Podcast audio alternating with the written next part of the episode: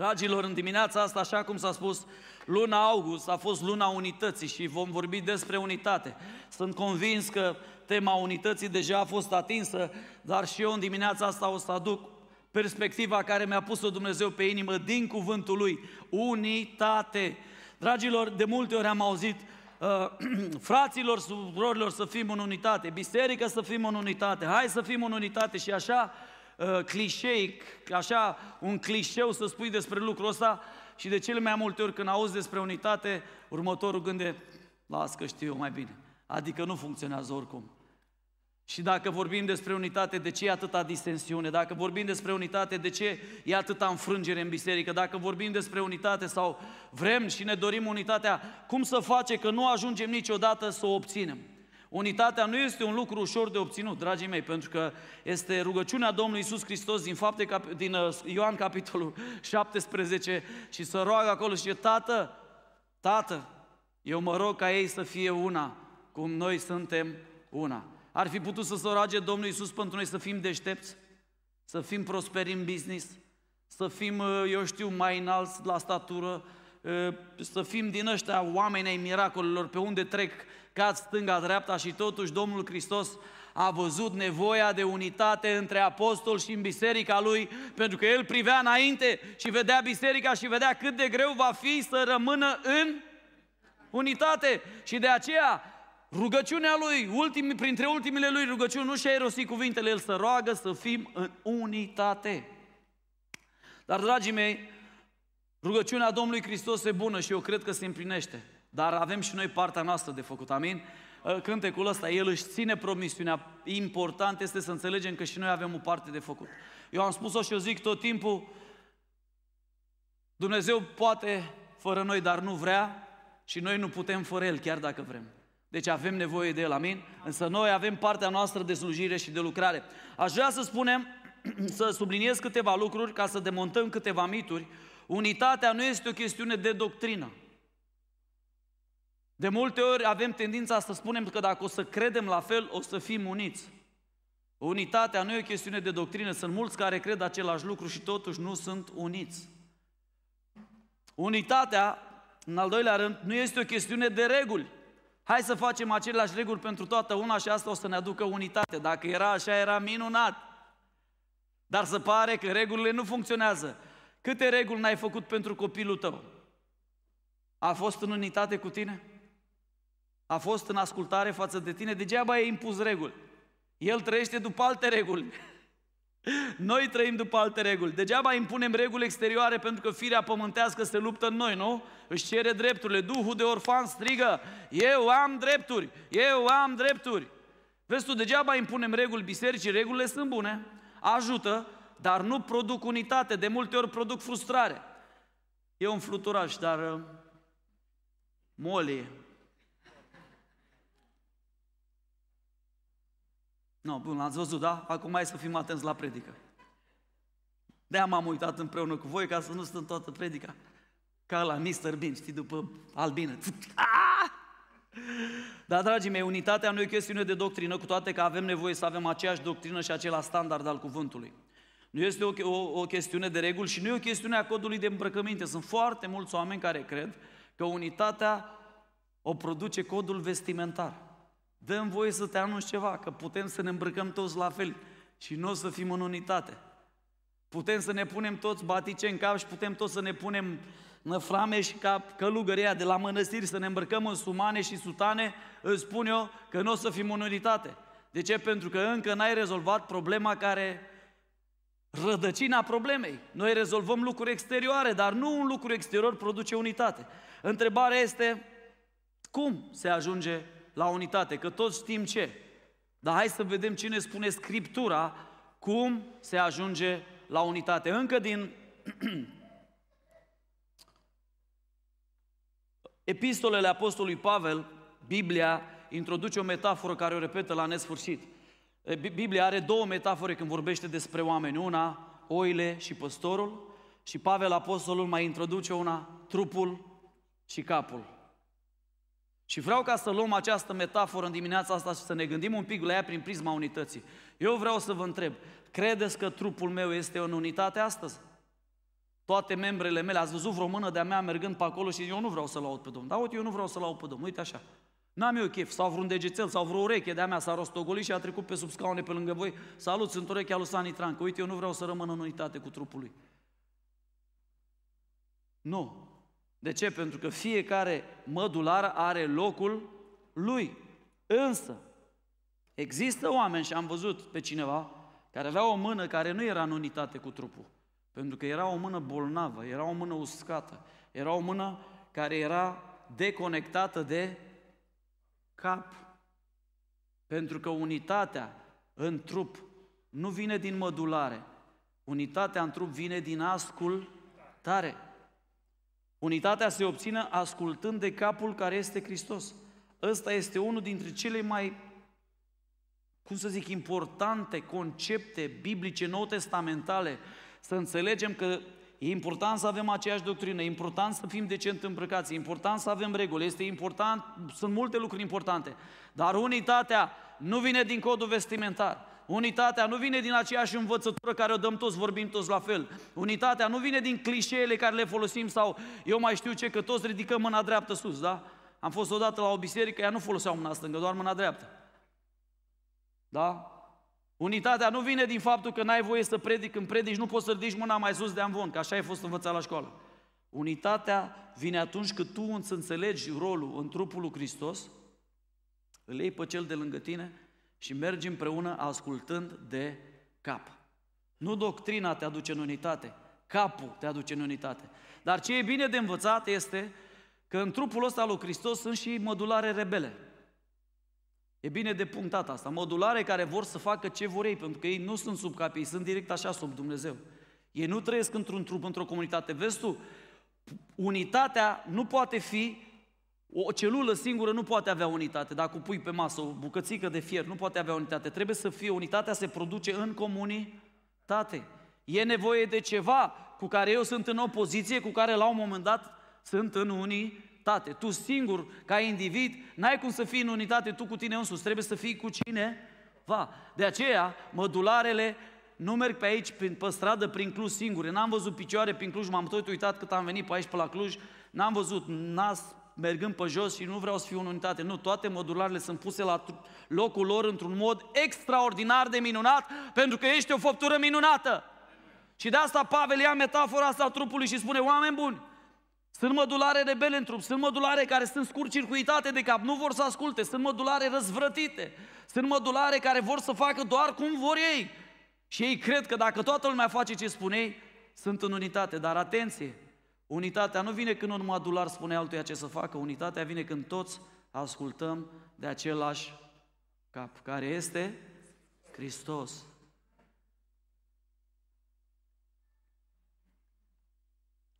În Ioan capitolul 17, Domnul Iisus vorbește despre unitate și aș vrea să vă citesc câteva versete. Atenție! Le-am dat cuvântul tău, 17 cu 14. Le-am dat ce? Le-am dat ce? Cuvântul tău. Le-am dat ce? Cuvântul tău. Haleluia! Le-am dat cuvântul tău și lumea i-a urât pentru că ei nu sunt din lume după cum eu nu sunt din lume. Nu te rog să iei din lume, ci să-i păzești de cel rău. Ei nu sunt din lume după cum nici eu nu sunt din lume. Sfințește-i prin adevărul tău. Citim împreună. Cuvântul tău e adevărul. Cum m-ai trimis tu pe mine în lume, așa am trimis și eu pe ei în lume. Și eu însumi mă sfințesc pentru ca ei să fie sfințiți prin adevăr. Și mă rog, nu numai pentru ei, ci pentru cei ce vor crede în mine prin cuvântul lor. Mă rog ca tot să fie Citim mai tare, tot să fie una. una. Vezi ce este prins în rugăciunea Domnului Isus Hristos la plecarea Lui? Tot să fie una. Tot să fie una. Cum Tu, Tată, ești în mine și eu în tine, ca și ei să fie una în noi. Pentru ca lumea să creadă că Tu i-ai trimis. Iată primul rezultat al unității. Când biserica va merge în unitate, nu să ne mai chinuim să-i facem pe alții să creadă. ei să creadă că tu ai trimis. Pentru că atunci când ești una, lumea te crede. Vă aduceți aminte, era o echipă de oameni în câmpia Șinear, la turnul Babel, vă aduceți aminte? Ei s-au unit sub unul pe nume Nimrod și au început să construiască ceva. Turnul Babel. Credeți că oamenii au încercat să-i convingă pe alții, noi facem aici un turn. Noi chiar facem aici un turn. Suntem în unitate. Nu, ei au fost în unitate, au început să construiască, au avut un rezultat și alții au zis, wow, cred că ăștia fac un turn. Vezi același lucru, când oamenii ne văd că mergem una, una în unitate, când ascultăm de cap, atunci lumea să creadă, se împlinește primul scop. Noi facem atât de multe lucruri și evenimente ca lumea să creadă, numai ăla care nici la cerul Hristos nu vrem să-l facem.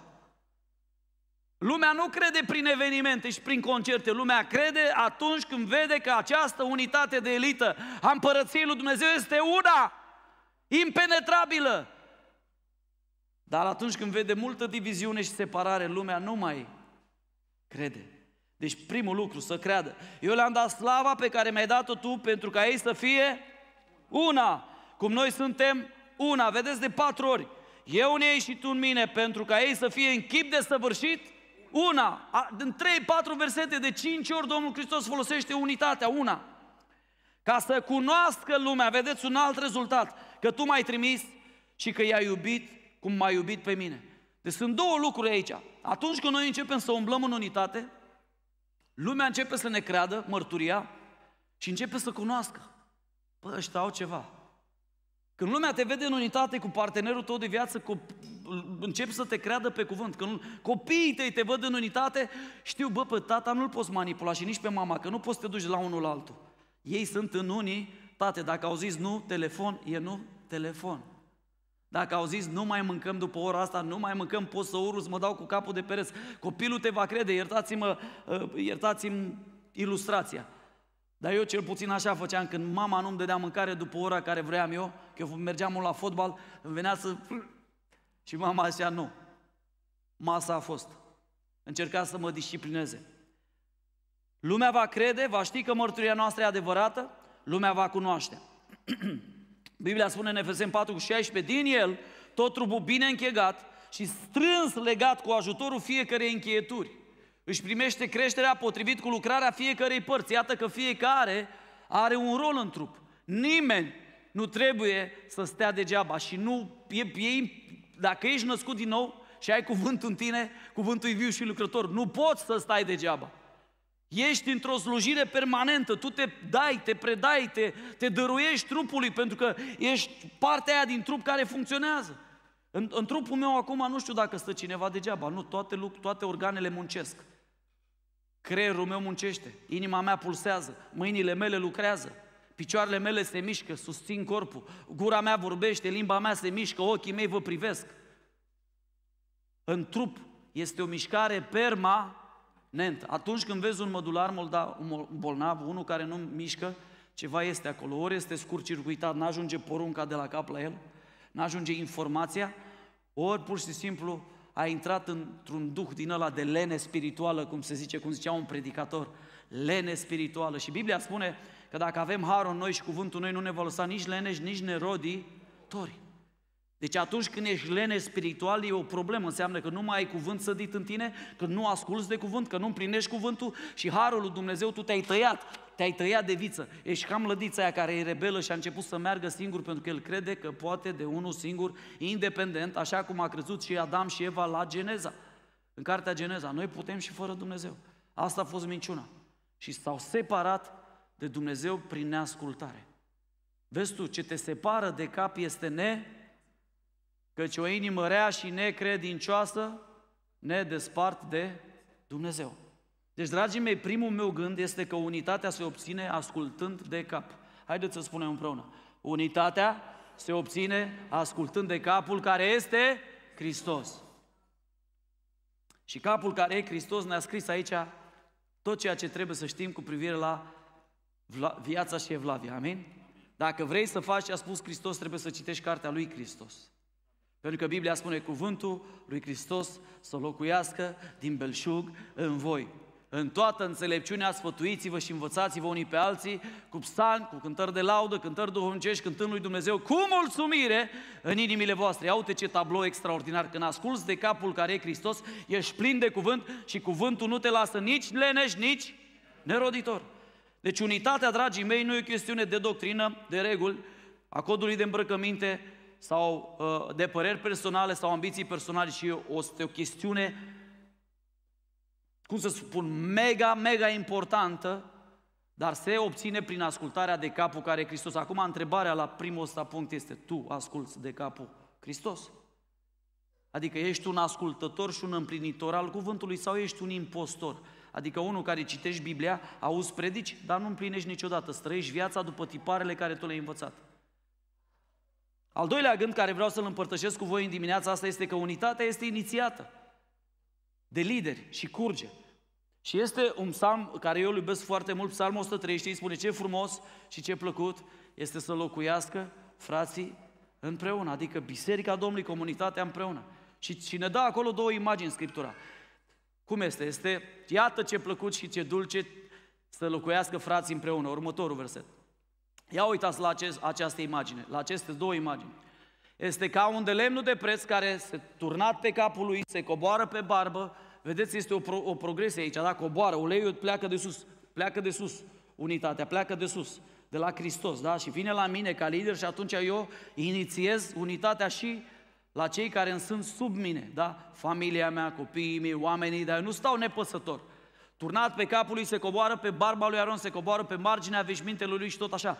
Vedeți că uleiul curge. Atunci când uh, uh, preoții sau regii erau unși, li se turna cu un corn din ăla, da, de, uh, cum îi spune, rean în, în românește, de, de țap, îi se turna, vreau să, să nu zic berbec, știi, că după aia sună, da, dar putem, în limba română, putem să, în cultura noastră și berbeci, că noi avem mulți berbeci pe aici.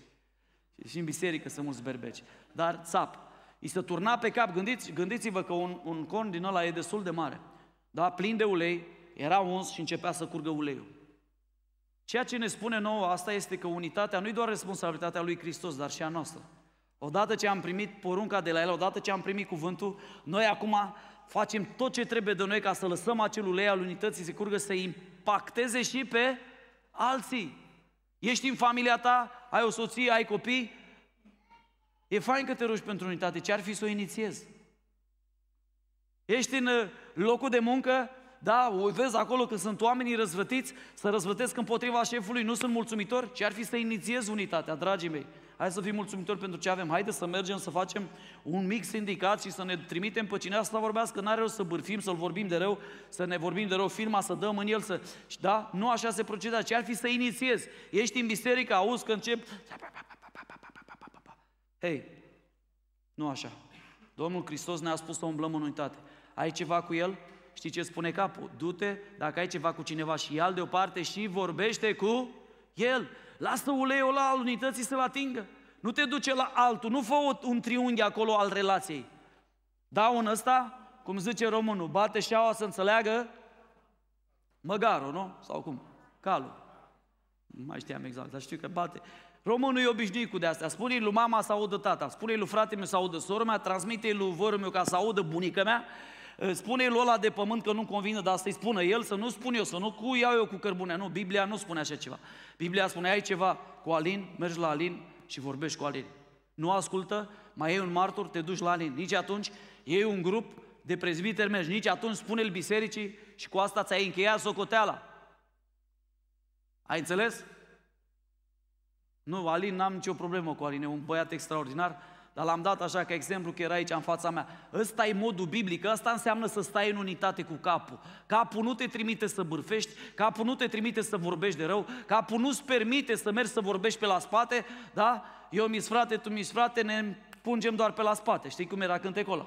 Nu, capul nu face asta. Capul lasă ca uleiul al unității să curgă direct și tu ești inițiatorul, devii, ascultând de capul Hristos, tu devii un inițiator al unității. Și acolo unde vezi că celulele, da, că trupul o ia razna, tu imediat aduci uleiul vindecător și zice, hei, haide să rămânem în unitate, hai să vedem unde e problema, hai să vedem care e rădăcina, hai să ne vindecăm, hai să rămânem legați de cap. Pentru că neascultarea te retează de lângă cap. Și mergi pe acolo singur și să uită oamenii la tine ce-i cu ăsta, mă, că una zice, alta face. Normal că arăți ca un handicapat spiritual, știi de ce? Pentru că te-ai retezat de cap. Tu ai scurt-circuitat legătura cu capul care e Hristos, care îți vorbește prin Duhul și prin cuvânt. Îmi place această imagine, uleiul curge. Vezi tu Aron, care era preot. El, după ce a fost uns de Dumnezeu, da, prin Moise, a inițiat în continuare unitatea în popor.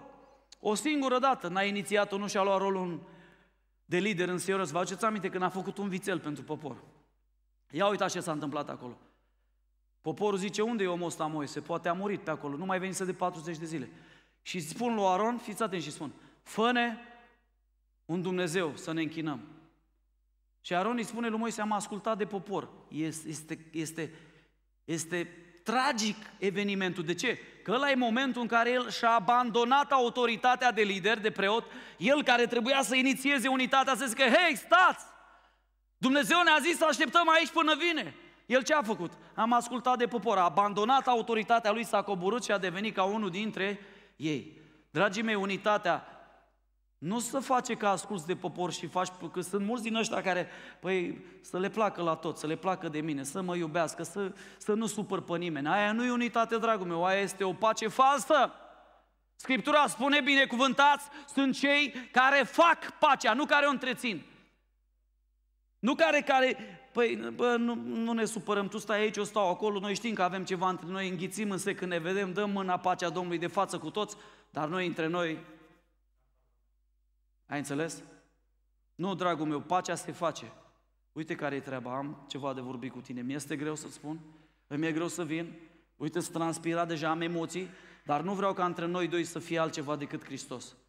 Eu cred că tu mi-ai greșit și eu am reacționat greșit, haide să, să o rezolvăm și amândoi să ascultăm de capul care este Hristos. Cuvântul ne spune asta. Ce zici? Suntem în unitate. Și Alin zice, da, slavă Domnului, amin. Vezi tu, unitatea se face, binecuvântați sunt cei care fac pacea, nu cei care lasă-mă așa cum a căzut, lasă că tolerăm, vom vedea conflicte înghețate. Ați auzit de astea în război, conflicte înghețate? Conflictele înghețate nu fac bine. E, familiile, bisericile sunt pline de conflicte înghețate. Indiferent, iarăși aici, nu vorbesc de biserica pentecostală sau baptistă sau de orice biserică. Pentru că noi, în natura noastră ca oameni, nouă ne plac conflictele înghețate. De ce? Că nu vrem să ne asumăm responsabilitatea. Dar un lider adevărat își asumă. Aron n-a mai, n-a mai repetat greșeala. N-a mai repetat greșeala, dar vezi tu, Moise și-a asumat responsabilitatea, a zis, hei, oameni buni, faceți ce vreți, Dumnezeu mi-a zis asta, mergem încolo. Iosua la fel și-a acceptat responsabilitatea și a asumat, a zis, auzi, dragii mei izraeliți, alegeți pe cine vreți să slujiți, că despre mine și casa mea, noi vom sluji Domnului. El a inițiat unitatea. Cei care sunt de partea Domnului să treacă de partea mea. Moise a inițiat unitatea ca lider. De asta, noi suntem în unitate și rămânem în unitate și unitatea se obține ascultând de cap, dar și inițiind-o. După ce ți-a spus cuvântul iartă, ascultă-mă puțin, sunt să zic, să zic că sunt certat cu Alexei, cu toate că nu ne-am certat niciodată cu Alexei de la colegul și prietenul nostru, da? Și Biblia îmi spune iartă. Dau un exemplu, acum iau pe mine ca să nu mai iau pe cineva din sală. Iartă. Am ascult de asta, asta nu înseamnă că ascult de cap, doar am auzit capul că îmi zice iartă. În cuvântul lui îmi spune iartă greșelile. Ascultarea înseamnă altceva, să mă duc să-l caut pe Alexei și să zic, uite, m-am simțit foarte rănit de ceea ce tu ai făcut, vreau să îți cer și o iertare pentru modul în care te-am tratat și te rog, iartă-mă și tu pe mine. Ca să fii în unitate trebuie să faci pasul următor. Auzirea nu te salvează, auzirea te ține tot în poziția aia de înșelător, de impostor și de om care e înșelat. Ascultarea de cuvânt, dar inițierea ta, când tu inițiezi și zici, da, mă voi duce. Fiul risipitor a stat și a zis, da, am păcătuit împotriva cerului și împotriva ta, tată. A, ce rău îmi pare, dar rămân la porci. Nu a zis, am să mă duc. Și Biblia spune s-a sculat și a plecat. Aia este inițiere. Aia este pocăința adevărată. Aia că te întorci de la căile tale și zici, da, Doamne, voi asculta de tine. Nu contează cât m-a nedreptățit omul ăsta, îl voi ierta, îi voi da drumul, îl voi binecuvânta pentru că tu le judești pe toate și tu le cântărești pe toate. Ascultarea de cap produce unitate și atunci când asculți de cap, o iniții, ies. Ești mamă singură, inițiază unitatea copiii tăi. Inițiază unitatea cu familia ta. Ești tată singur la fel. Ești singur și n-ai pe nimeni, nu ești căsătorit, propunerea mea este să te rogi să cauți o femeie după voia lui Dumnezeu, să te rogi tare ca Dumnezeu să-ți poarte de grijă, dar până atunci rămâi în unitate cu capul care este Hristos și cu trupul Domnului Isus Hristos. Cum știi cum se rămâne în unitate? Un om care vrea să rămână în unitate, el are tot timpul o întrebare pe buze. Cu ce pot să ajut? Un om care, un rebel, de un mădular rebel, care niciodată nu vrea să rămână în unitate, zice, Păi mie îmi place cântecul ăsta. Păi trebuie să faceți așa. Uite așa vreau eu. Uite așa îmi place mie. Uite așa văd eu Scriptura. Uite așa o interpretez eu. E totul despre el. Pe când omul care rămâne în unitate nu-i despre el, e despre Dumnezeu și despre ceilalți. Vă aduceți aminte că v-am povestit odată că noi nu suntem numărul 2, Dumnezeu e numărul 1, aproapele e numărul 2 și noi suntem de numărul 3, abia. Am vorbit de unitate, da? Și am înțeles că e voia lui Dumnezeu, Domnul Hristos s-a rugat, am înțeles că e și responsabilitatea noastră, El o inițiază, dar trebuie și noi să o inițiem și să o declanșăm. Amin. Cineva să zică? Amin. Amin. Dar vreau să vorbesc despre rădăcina diviziunii. Care e totuși rădăcina? Ce ne ține, domnule? Că e atât de greu să fim în unitate. E atât de greu, ne certăm ca chiorii, ne arătăm unul pe altul, și în familie, și în biserică, și la... E greu. Care e rădăcina diviziunii?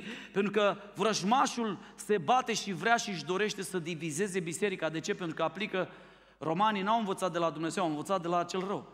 Divide și cucerește și stăpânește. Vrăjmașul știe că dacă ne divide, dacă el poate să dividă, când a divizat, când a rupt legătura dintre Dumnezeu și Adam și Eva, el a știut că i-a biruit. Nu numai că a rupt legătura dintre ei doi și Dumnezeu, dar a rupt și legătura dintre Adam și Eva. Pentru că Eva, în neascultare, s-a rupt și de soțul ei. Și știi ce? Vrăjmașul a mers la următoarea generație și Cain a omorât pe fratele lui Abel. Și au avut un fiu mort și unul blestemat. Tu înțelegi ce produce lipsa de unitate, diviziunea? Aduce moarte, aduce dezastru. Noi nu vrem dezastru. De asta, provocarea să stai în unitate e enormă. E o poruncă a lui Dumnezeu, stai în unitate, stai în unitate cu soțul, cu soția, oricât te-ar costa. De ce? Pentru că diavolul deja e pentru următoarea generație, el urmărește. Targetul lui e să-ți atingă copiii și nepoții. Dar dacă tu stai în unitate ca o unitate de aia impenetrabilă, waterproof, îmi plac gecile alea waterproof. Eram odată în New York, fusesem acolo să predic la o biserică, e ploua tare de tot și un coleg de-al nostru de la teologie zice, mă, cumpără-ți o geacă de asta waterproof, americană. Zice, să nu te udă până în România. Și mă duc acolo repede cu el, intru la un butic din ăsta și zic, bună ziua, aveți o geacă waterproof, adică din asta impermeabilă, nu trece apa prin ea, dar la da, uite asta e roșie și, sau verde, nu mai știu ce era, ce culoare. Îmi dă, o, o iau pe mine, wow, ce frumos, super. Eu încântat, mă bagă să în mașină, mă duce la avion, în Londra ploua, știa că o să stau, aveam layover, adică câteva ore de așteptat, șase ore, în Londra și știa că plouă acolo și mă ia geaca că poate te, te îndeamnă Duhul să ieși prin oraș să evangelizezi pe cineva. N-am, nu m-a îndemnat Duhul, dar cum am ieșit dintr-un aeroport să schimb în altul, aveam o geacă waterproof pe mine. Am ieșit, am făcut doi pași, foarte confident. Dădu să-mi știți ceva bănuț pe ea. Zâmbeam, waterproof, sunt waterproof. Și deodată încep să simt maiul meu plin de apă. A început să curgă pe mine și mă uit la mine, o deschid și când o desfac, era tot ud. Există o unitate falsă. Există o unitate pe care diavolul ți-o vinde, măi, poți să fii în unitate și dacă nu rezolvi lucrurile astea, și dacă nu faci ca și cum Dumnezeu îți spune și îți poruncește în cuvântul lui. Și Saul, împăratul Saul, regele Saul, a fost mințit de vrăjmaș de diavol și a zis, auzi, nu trebuie să asculți 100% de Dumnezeu, dacă asculți 90% e ok. Crede-mă că Dumnezeu te iartă. Și Saul a ascultat opțional de cuvântul lui Dumnezeu. Și ascultă-mă, când asculți opțional de cuvântul lui Dumnezeu, adică îți alegi tu cam ce îți place din cuvânt și nu te duci până la capăt pe mâna regelui și pe porunca împăratului și pe porunca capului, știi ce faci? Îți cumperi o geacă din asta falsă, impermeabilă, tu doar crezi că ești protejat. În lumea spirituală nu ești protejat. Unitatea adevărată să știi că protejează. Unitatea adevărată este impenetrabilă. Este ca o unitate de aia de luptă impenetrabilă. Și vreau să vedem rădăcina problemei Pentru că rădăcina este clar firea noastră pământească, natura noastră rebelă și încă de la Geneza, cum spuneam, s-a rupt această unitate cu Dumnezeu și unul cu altul. În 1 Corinteni de la 3 la 1 la 4, Pavel scrie despre Corinteni și vreau să vă spun doar un pic de biserica din Corint. Biserica din Corint a fost una din bisericile care au fost super arhi binecuvântați cu daruri. Pavel le scrie, nu vă lipsește niciun dar. Oameni buni, eu sunt șocat când citesc Scriptura. Eu n-am întâlnit încă o biserică în România să nu-i lipsească niciun dar și călătoresc de vreo 25-30 de ani și credeți-mă că am discernământ spiritual și știu cum funcționează toate cele nouă daruri ale Duhului Sfânt de care avem nevoie. Repet, mai, mai tare. Toate cele nouă, nu doar vorbirea în limbi, toate cele nouă, nu doar interpretarea în limbi, toate cele nouă. Darul de cunoștință, dar de înțelepciune, prorocia, da? Interpretarea limbilor, darul minunilor, vindecărilor și darul deosebirii Duhului. Toate. Și Pavel zice, nu vă lipsește niciun dar. Și totuși, oamenii ăștia nu erau în unitate. O biserică care funcționa în daruri, o biserică care se făceau minuni, oameni buni. Și totuși Pavel îi spune, nu sunteți în unitate. Vreți să vin a doua oară la voi, să vin cu noi? ce cu voi, mă, oameni buni, treziți-vă. De ce nu mergeți în unitate? Care era problema aici?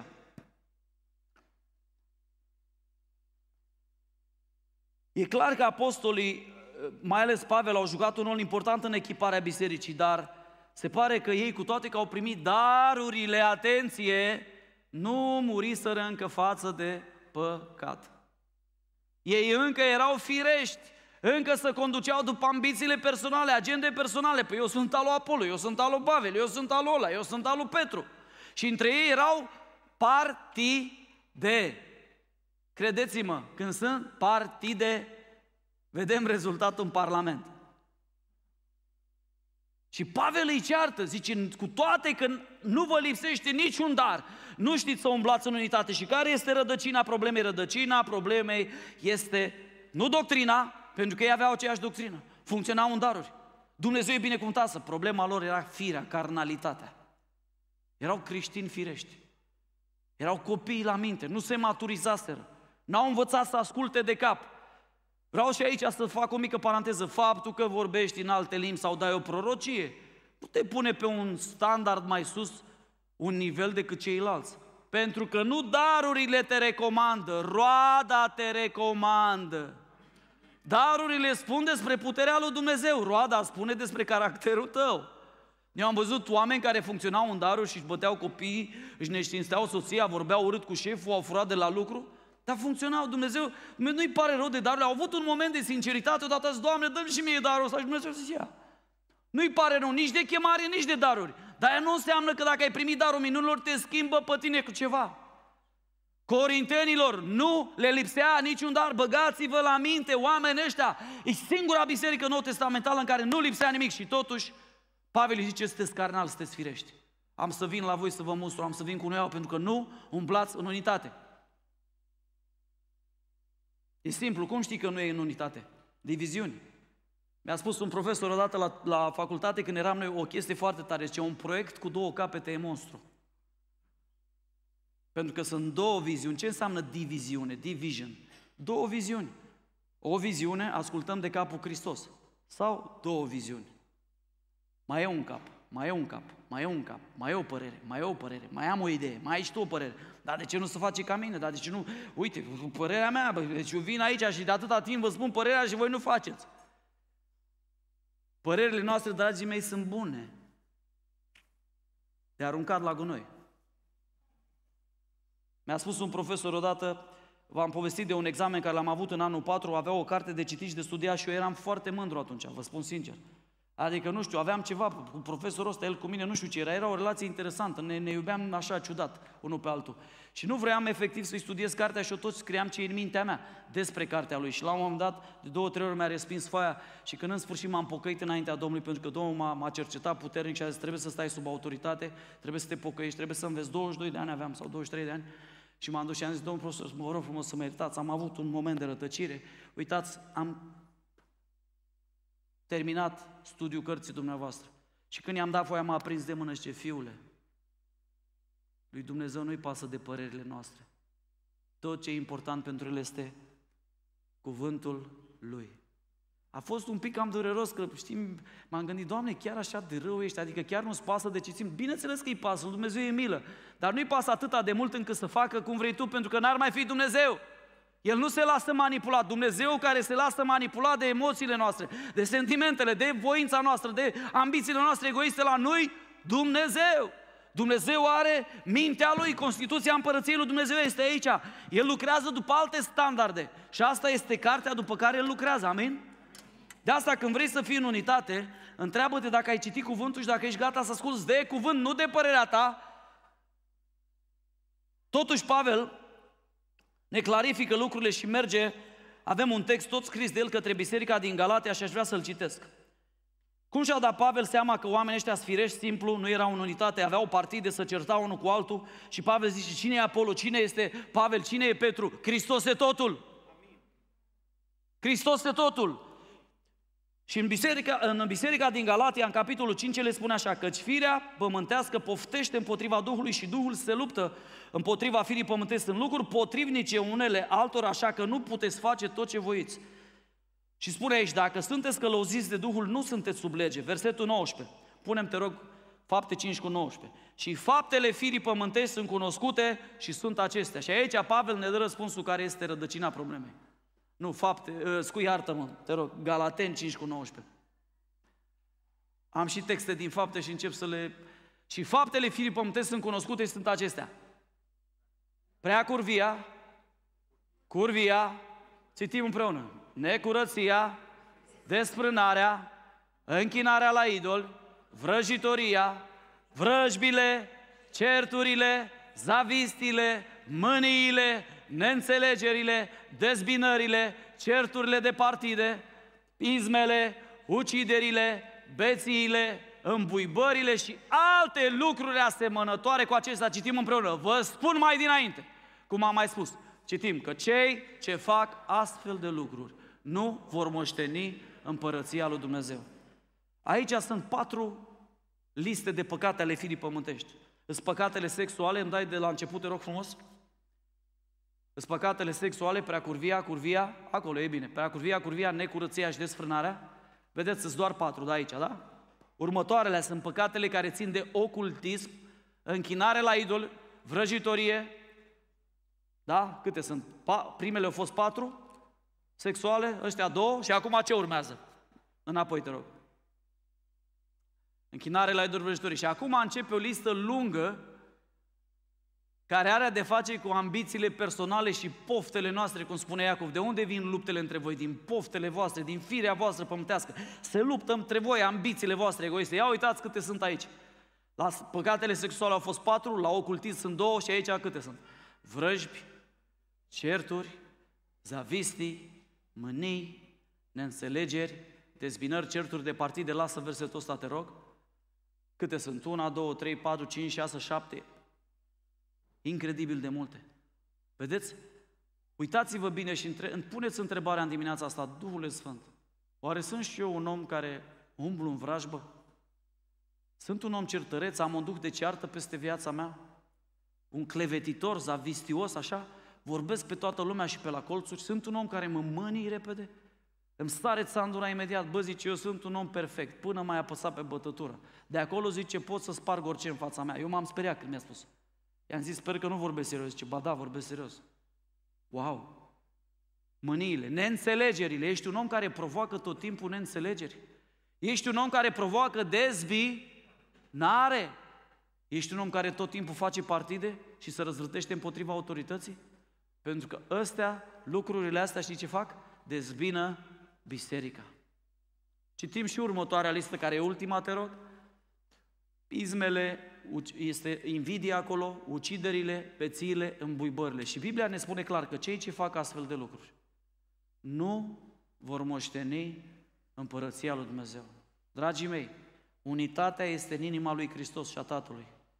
Unitatea este mandat obligatoare, sau cum să spune, este obligatorie pentru biserica noastră, pentru biserica lui Isus Hristos. Pentru cel care o rănește și pentru cel care umblă în dezbinare și provoacă certuri și ruperi, nu există alt drum decât lipsirea de împărăția lui Dumnezeu. Eu vreau să te întreb, ești gata să plătești prețul să fii despărțit de Dumnezeu?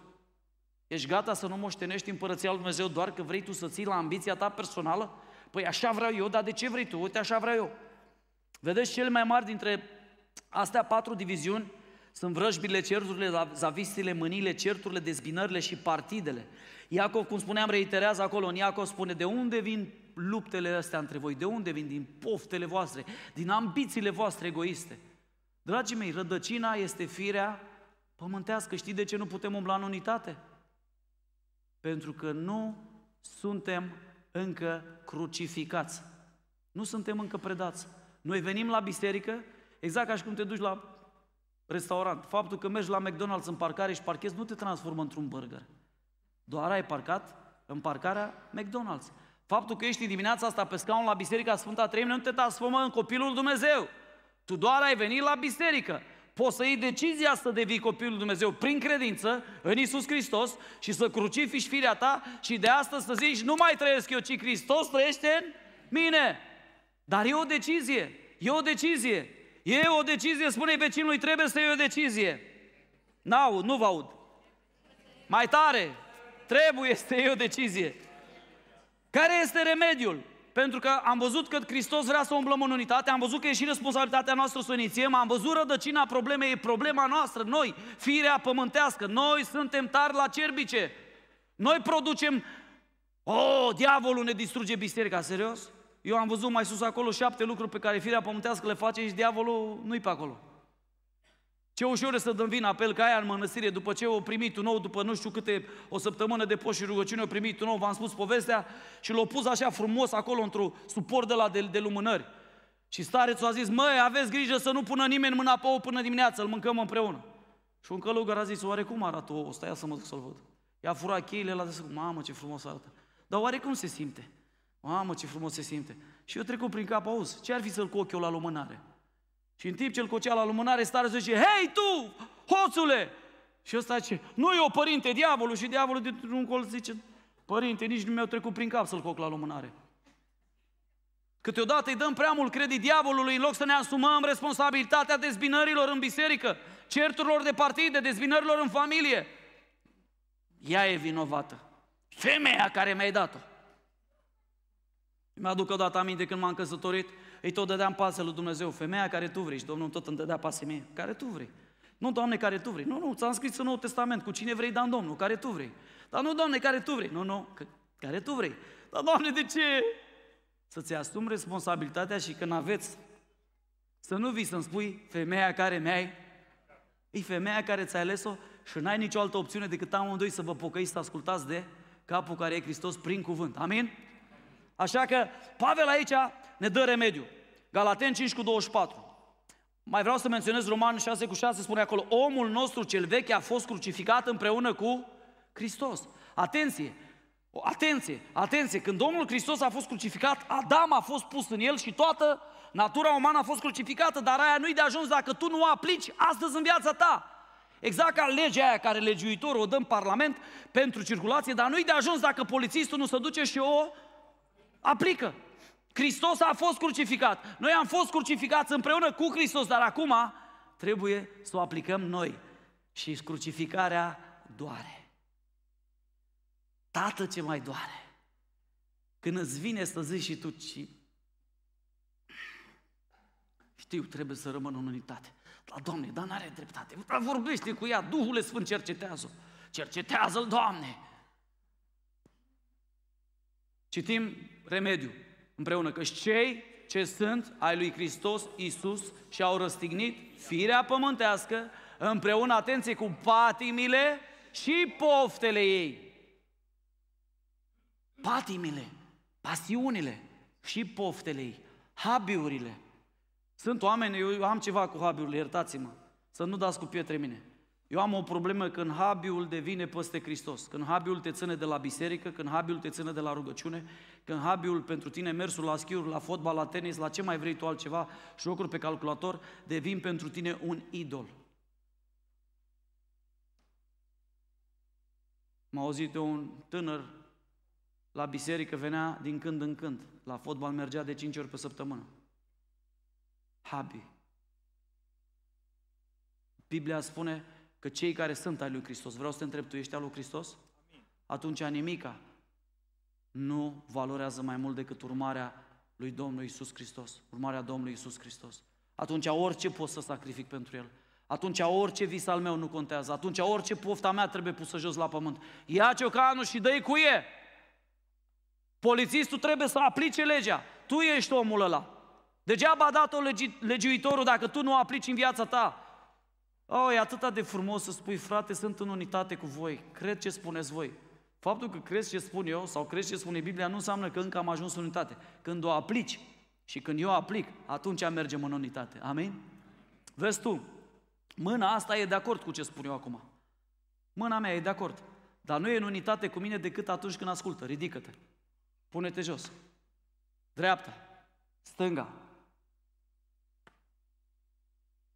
Atunci e în unitate, când ascultă de cap. Când tot trupul, bine închegat, bine hrănit, fiecare își face partea lui, aleargă pe culoarul lui. Pavel spune, nu toți sunt mână, nu toți sunt ochi, nu toți sunt urechi, nu toți sunt gură, nu toți sunt picioare. Fiecare are o bucățică în trupul lui Hristos și asta ar trebui să ne smerească, pentru că cunoaștem în parte, amin? Și nu toată lumina, cum spunea pastorul Filipe, turnată în capul tău. Fii mă omule deschis, să ascult și alte păreri din Scriptură. Să asculți cuvântul lui Dumnezeu. Hai să văd, nu te închide în niște reguli, nu te închide în niște concepte care le-ai învățat tu de pe nu știu unde, de la nu știu cine și atât. Îmi spunea cineva, ăsta și eu, dacă vreți să mă acceptați așa bine, dacă nu, nu. Păi prietene, nu mai poți, mai mă lasă în versetul, trăg, Amanda, lasă în versetul. Nu mai poți, cei ce sunt al lui Hristos, să răstignesc. Ăia nu spun ăsta și eu, Dumnezeu să mă accepte cum sunt eu îs curvar și așa vreau eu, îs mincinos și așa vreau să fiu, îs hoț și așa vreau. Dumnezeu să mă accepte că Dumnezeu e dragoste. Dumnezeu te acceptă, te primește, dar după aia a doua zi știi ce face? Începe să te spele, începe să te curățe, pentru că te iubește prea mult să te lase așa cum ești. Ăsta și eu un depresiv, ăsta și eu un, un leșinat, ăsta și eu un melancolic, ăsta e temperamentul meu, serios? Dar tu trăiești cu temperamente, Biblia spune că ți-ai răstignit temperamentul, ți-ai răstignit tiparele, ți-ai răstignit felul de îngândire, să răstignești poftele, ia ciocanul și cucuiul și dă în ele. Crucificarea, dragii mei, este singura soluție care Dumnezeu ne-o cere ca să ajungem la unitate. Nu poate, un om care nu-i crucificat nu poate să fie în unitate cu ceilalți, n-are cum, pentru că e întotdeauna despre el. El întotdeauna e important. El, el este cam reperul din blocul lui, nu numai din bloc, dar și din biserică, adică cam toți trebuie să creadă ce crede el. Dar un om crucificat și ce spune? Ce spune Hristos? Ce spune Biblia? Asta e întrebarea lui tot timpul. Ce spune Scriptura? Ce spune, cum putem aplica în viața noastră? Vreau să mă mai duc la, la ceva. Crucificarea și ultimul gând care l-am. Crucificarea nu e fără durere, dragul meu, înseamnă negare și lepădarea ambițiilor personale. E greu, credem, e foarte greu. Deci eu n-am văzut eu n-am, crede, diavolul pentru mine a fost ușor de biruit, pentru că l-am pe Domnul. Pentru că Biblia spune când te supui lui Dumnezeu și te împotrivești, diavolul îi fuge. Dar cea mai mare problemă a lui Sani Trancă, știți care a fost? Sani Trancă. Firea. Firea mea pământească și cere drepturile orfanului de mine să ridică din când în când și ce m-am săturat, vreau și eu să se facă cum vreau eu, mi-ajunge, mă tot critică, mă tot dau cu pere după mine, dau cu prune, dau cu roșii, aia nu-i bine, aia nu-i bine. Omule, sunt și eu om. Și Domnul zice, Sănică, ce faci? Ai uitat cu el și ciocanul? Iartă-mă, tată. Așa e, da, sunt crucificat împreună cu tine, da, am uitat să o aplic. Își ia crucea în fiecare, în fiecare, când refuz să-ți iei crucea, știi ce se întâmplă? Revine la viață monstrulețul din tine și zici, știi ce?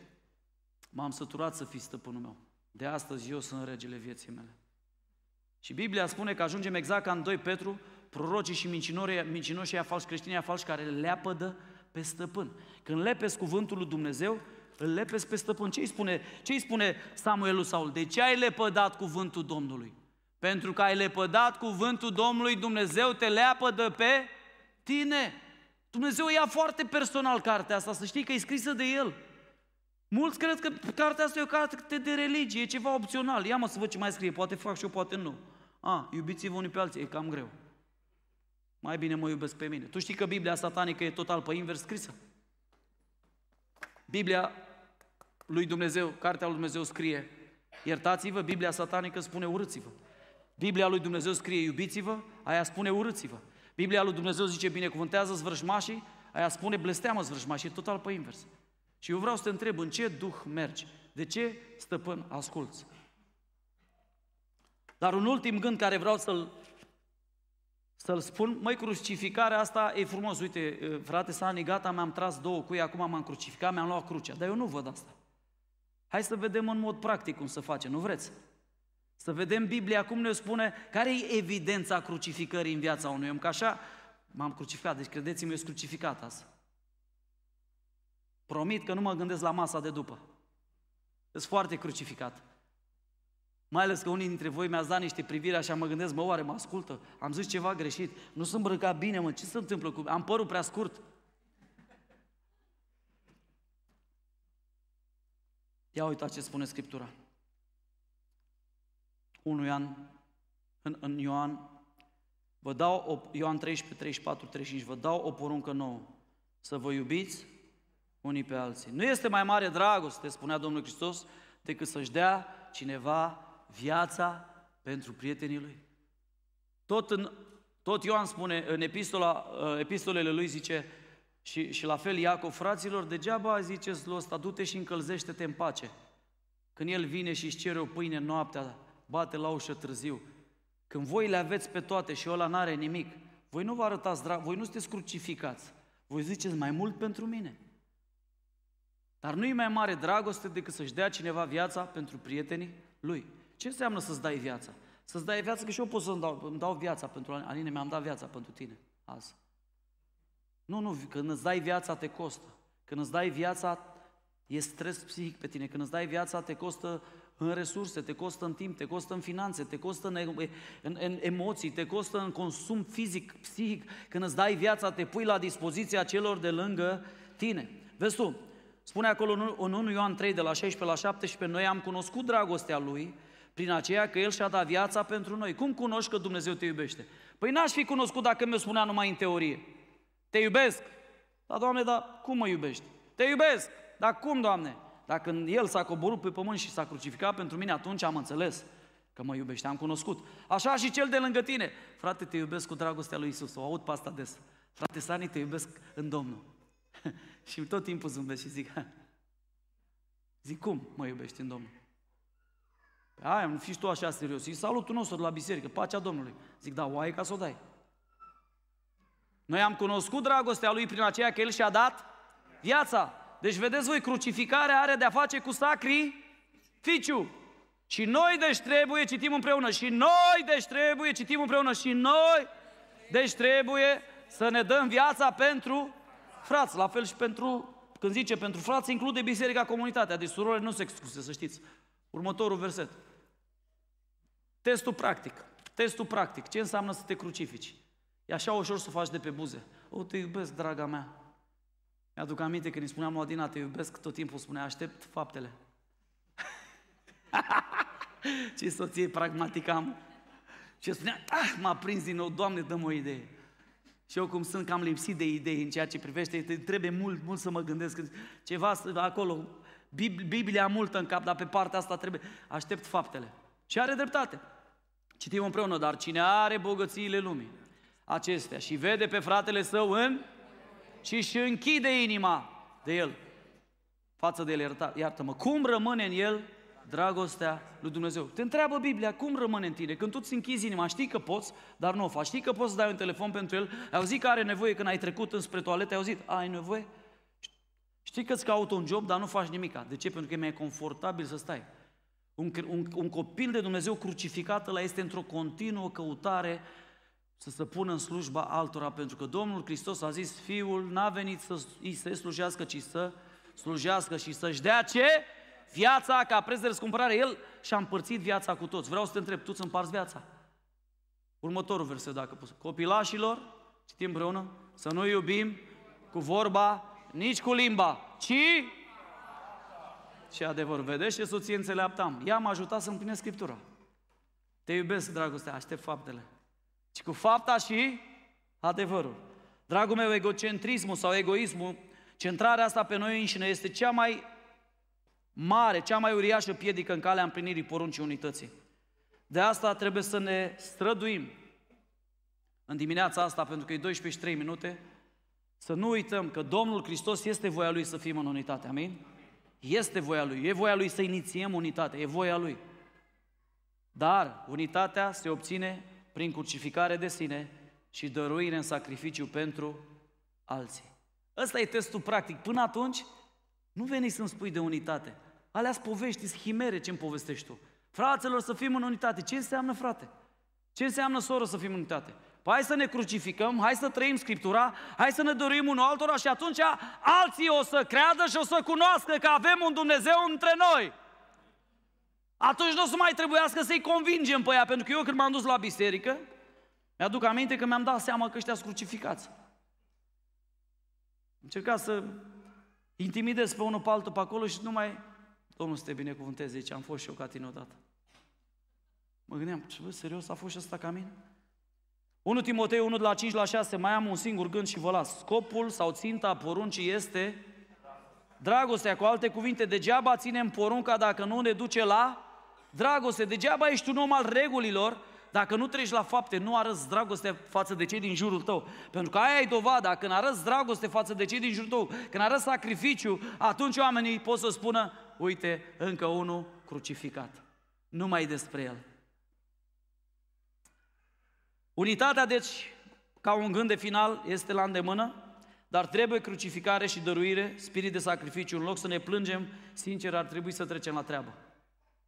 Unitatea se face, unitatea se construiește ca și dragostea. Și Domnul Hristos ne-a spus cum? Crucificare de sine, dăruire pentru aproapele. Evaluarea noastră în dimineața asta sau întrebarea care ne putem pune ar fi sunt eu gata să trăiesc o crucificare zilnică, să-mi iau crucea zilnic, să mă lepăt zilnic, să rămân în unitate cu trupul și cu capul? Sunt eu gata să dăruiesc și să împlinesc porunca iubind într-un mod practic? Sau vreau să rămân la teorie, înșelându-mă singur. Deci ar fi fost frumos uh, ca rugăciunea să rezolve unitatea. Ar fi fost ușor. Dar Domnul e prea înțelept ca o simplă rugăciune să rezolve unitatea. El vrea ceva mai mult, vrea testul practic. Aduceți trupurile voastre ca o jertfă vie. Iubiți-vă aproape, binecuvântați-vă brăjmașii, pe cei ce bleastă-mă binecuvântați. Pentru că la aceasta ați fost chemat. Nu să blestemați, ci să binecuvântați. Ești gata să iei decizii în dimineața asta? Putem să cântăm un singur refren cu piano? Se poate? Doar unul singur, un refren? Vreau ca să-ți dau un moment în care să iei și ție și mie, să mi-l ofer, să luăm o decizie, să zicem, Doamne, recunosc, nu sunt crucificat în toate arile vieții mele. Îmi spunea cineva de curând, păi eu, zice, șocat că tu ai spus că tu și nevasta sunteți cu banii la comun. Pe bune? Zic, da, pe bune, avem o singură pungă. Că avem un singur Dumnezeu care ne poartă de grijă.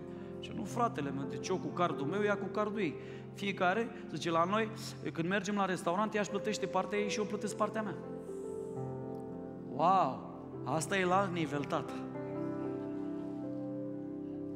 Zic, nu știu, noi când ieșim, nu contează că îi sunt banii, mâncăm și ne bucurăm și dăm slavă Domnului.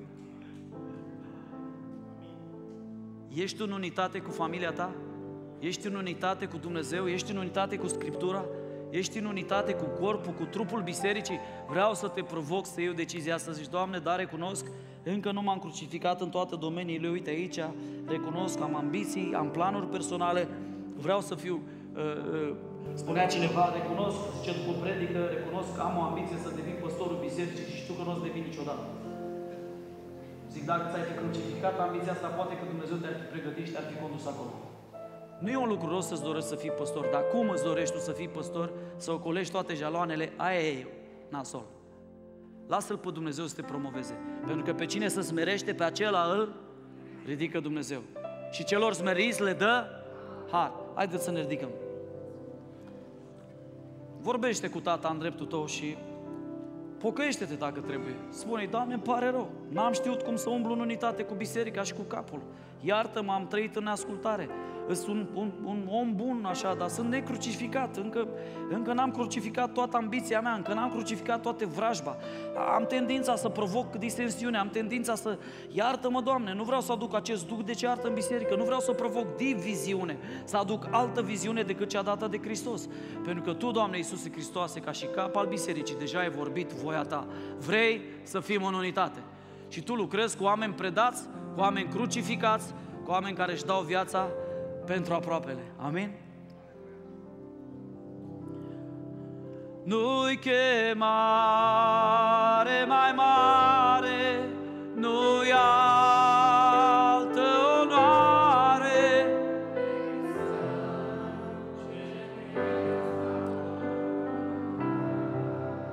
Copleșit, copleșit, Doamne, venim să ne predăm în iubire. Eu trăiesc Așa să ne ajute Dumnezeu să aplicăm crucificarea, lepădarea de sine și purtarea crucii în fiecare zi. Domnul Hristos a spus și vă las cu gândul ăsta, dacă vrea cineva să vină după mine, să se lepede de sine. Să-și ia crucea în fiecare zi, să pună, să aplice crucea în viața lui, în relații, în finanțe, în discuții, în biserică și să mă urmeze și să asculte de capul care este Hristos, care e cuvântul lui Dumnezeu. Ești tu gata? Sau după acest mesaj te vei duce, îți vei mânca sarmalele sau varza la Cluj, sau știu eu ce mai mănânci, și vei zice, fain mesajul, săracul Sani. Eu am dus cuvântul la urechile tale. Mă rog ca Duhul Sfânt să le ia și să ți-l pună în inimă, dar tu și eu suntem chemați să aplicăm răstignirea. Amin? Du-te și dăruiește, du-te și iubește. Vezi că sunt multe nevoi. Nu-ți închide inima. Spuneam ieri la cursul de laudă și închinare, lărgește-ți inima. Mai primește pe cineva în inima ta. Mai roagă-te pentru cineva. Mai ia un proiect, mai ai... Fă ceva. Nu sta nepăsător. Când auzi nevoia, știi de ce ai auzit-o tu? Fie ca să o împlinești, fie ca să facilitezi, să spui la alții, uite, am auzit o nevoie, hai să-l ajutăm, hai să sărim, hai să iubim, hai să fim în unitate cu capul și cu trupul. Capul și trupul. Vezi, asta e crucea. Capul și trupul. Domnul să vă binecuvânt.